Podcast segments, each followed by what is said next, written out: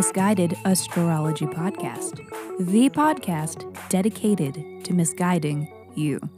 I'm your host, Katie, here with your weekly horoscope for this week, January 17th through January 23rd, 2022.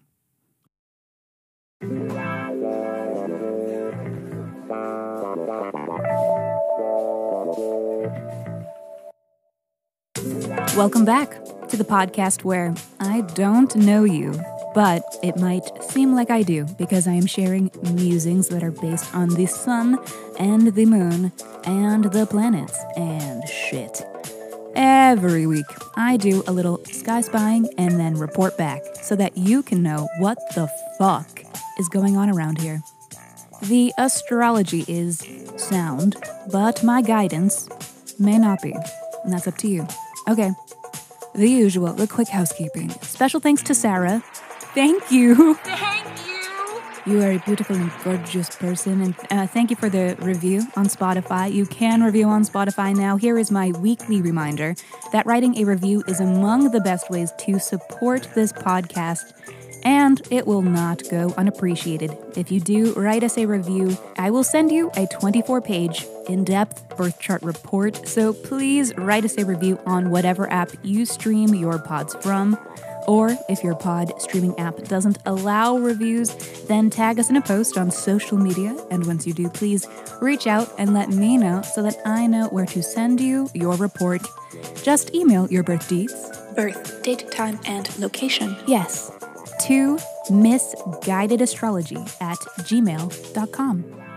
And lastly, check out our mother pod, Misguided Astrology, for episodes where we answer listeners' questions with a little help from their birth charts.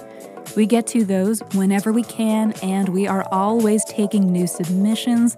So if you are not afraid of receiving a little misguidance, then please write in and be sure to include your birth details and a question that is unique to you that you are hoping the sky can help answer.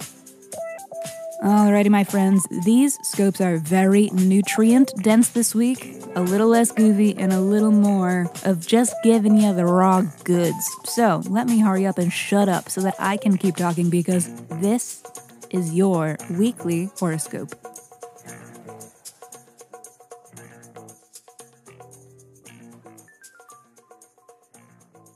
Monday. Coming in hot is the Cancer full moon on this Monday.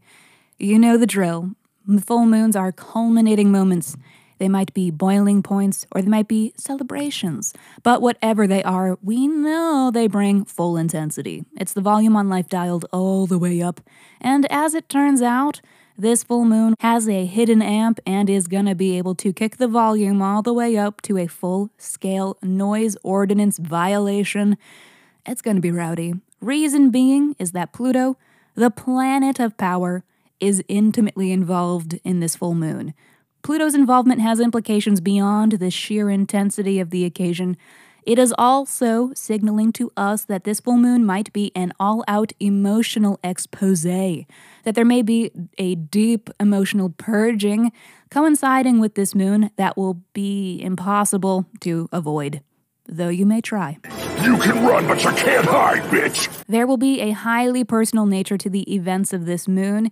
It may confront subjects that you would normally suffer with in silence or just deal with in privacy, but for this reason, it does demand comfort, safety, and that you feel secure enough to allow yourself full access to your messy emotions. Get ready to ugly cry. Actually, let's go ahead and just have a look at where and what house this is happening in for you before we go jumping to conclusions about the crying or how ugly it is. Hmm, second house. Money shit. Gemini, you are one of the signs I'm pulling for to not ugly cry. Actually, scratch that. I do want you to ugly cry. Tears of ugly joy and elation. I hope your second house full moon is a big payout or a raise or a new job or is the winning lottery ticket. If there is a conflict to this full moon, it's having to fight for what you are worth. You may be fighting an employer for money or time, fighting a partner to be present with you, or fighting with your subconscious over your sense of self worth. Casual. This full moon wants to bring you higher, but it'll be sure to bring you low first to be sure that you can appreciate the difference. This is the essence of a quality ugly cry. Tuesday. The lunar nodes shift into Taurus and Scorpio. This is a big change, both on an individual level as well as on a collective level. But for today, we are just focusing on the individual. The nodes help us identify 18 month cycles, okay? The high points of these cycles are the eclipses. The house that the North Node transits indicates areas of life where we may see increase, and the house that the South Node is transiting shows us where we may see decrease or loss. These modes of action are even more pronounced and noticeable if you have any natal placements in these houses, you know, like planets or calculated points like an MC or an IC. So let us see what you are looking at here. Gemini, say goodbye to the nodes in your first and seventh houses. The past 18 months has been a wild time to be a Gemini. North Node in the first house was dedicated to expanding upon all things you, a time when increased self awareness brought vital accomplishments, which then brought greater confidence, and so on. A domino effect of awesome bullshit. And now that it's concluded, you may be left with a better understanding of who you are as a person, more so at least than you did at the beginning when this cycle started in June of 2020. You're feeling on top of your shit. North node in the first means that south node was in your seventh, signaling decrease or emptying of your partnership sector. These partnerships can be romantic, personal, or professional in nature. Some of you have experienced some major breakups during this time. Some of you may have just all out rejected the notion of committed relationships or found it difficult to find long term relationships, no matter what you did, which sucks. And I'm sorry. If relationships were something you were striving for, then this cycle was not opportune astral weather for it. But no more. That is all behind you. Now the nodes are in your 12th and 6th houses. North node in your 12th house signals that the next 18 months will bring self discovery on a more metaphysical level. North node in the 12th can bring spiritual awakening. 12th house represents our subconscious mind and hidden things. So, North Node in the 12th transit can bring the discovery of new or hidden talents. It can also bring situations when you are asked to handle classified or secretive information. It's a good time for creative projects, traveling, and helping charitable causes. Now that the North Node is in your 12th house, this means that the South Node is in your 6th, marking that there may be decrease or loss involving your daily work or daily routines. Big changes may be coming if you aren't doing work that isn't in alignment with who you are or what you want to be doing. Some of you Geminis will see yourselves leaving jobs during this cycle. So, super casual. Thursday. It is officially Aquarius season.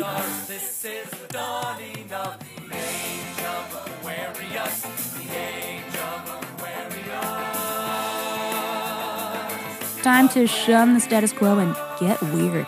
It's a social and collaborative time. Aquarius is as ideal as it is real. It loves to work with others to find common ground and to achieve community goals that all may benefit from. Aquarian energy is rebellious as well, unafraid to break from social norms to explore new ways of being and doing and being and doing, even if sometimes they do this just for the sake of freaking people out. They love a quizzical look. We love to get our Aquarius freak on, don't we? This is the main character hour for our Aquarius friends. So call your favorite Aquarius and tell them how much you love them, because this will freak them out. As an Aquarius, despite their highly social nature and love of community and friends, they are not conventionally affectionate, and this perturbs them. But what's more Aquarius than pushing boundaries, right? You would be honoring their Aquarian spirit by making them squirm under the pressure of direct love. So don't hold back. Sunday. The Sun is conjunct Mercury today, a transit about powerful information coming to light, a day for big headlines, big news stories, important findings and happenings and sharings of information. This may feel like a bit of a reprieve in a way from the Mercury retrograde that we are still bearing through, in the sense that there will be less confusion or a little less mental fog on this day. It will be a busy time with many things happening, so do your best to keep track of it all. Screenshot everything like you're to go back to it later, even though you never do. Alrighty, that is all for this week. Thank you so much for tuning into the Misguided Astrology Podcast. I will see you next Monday.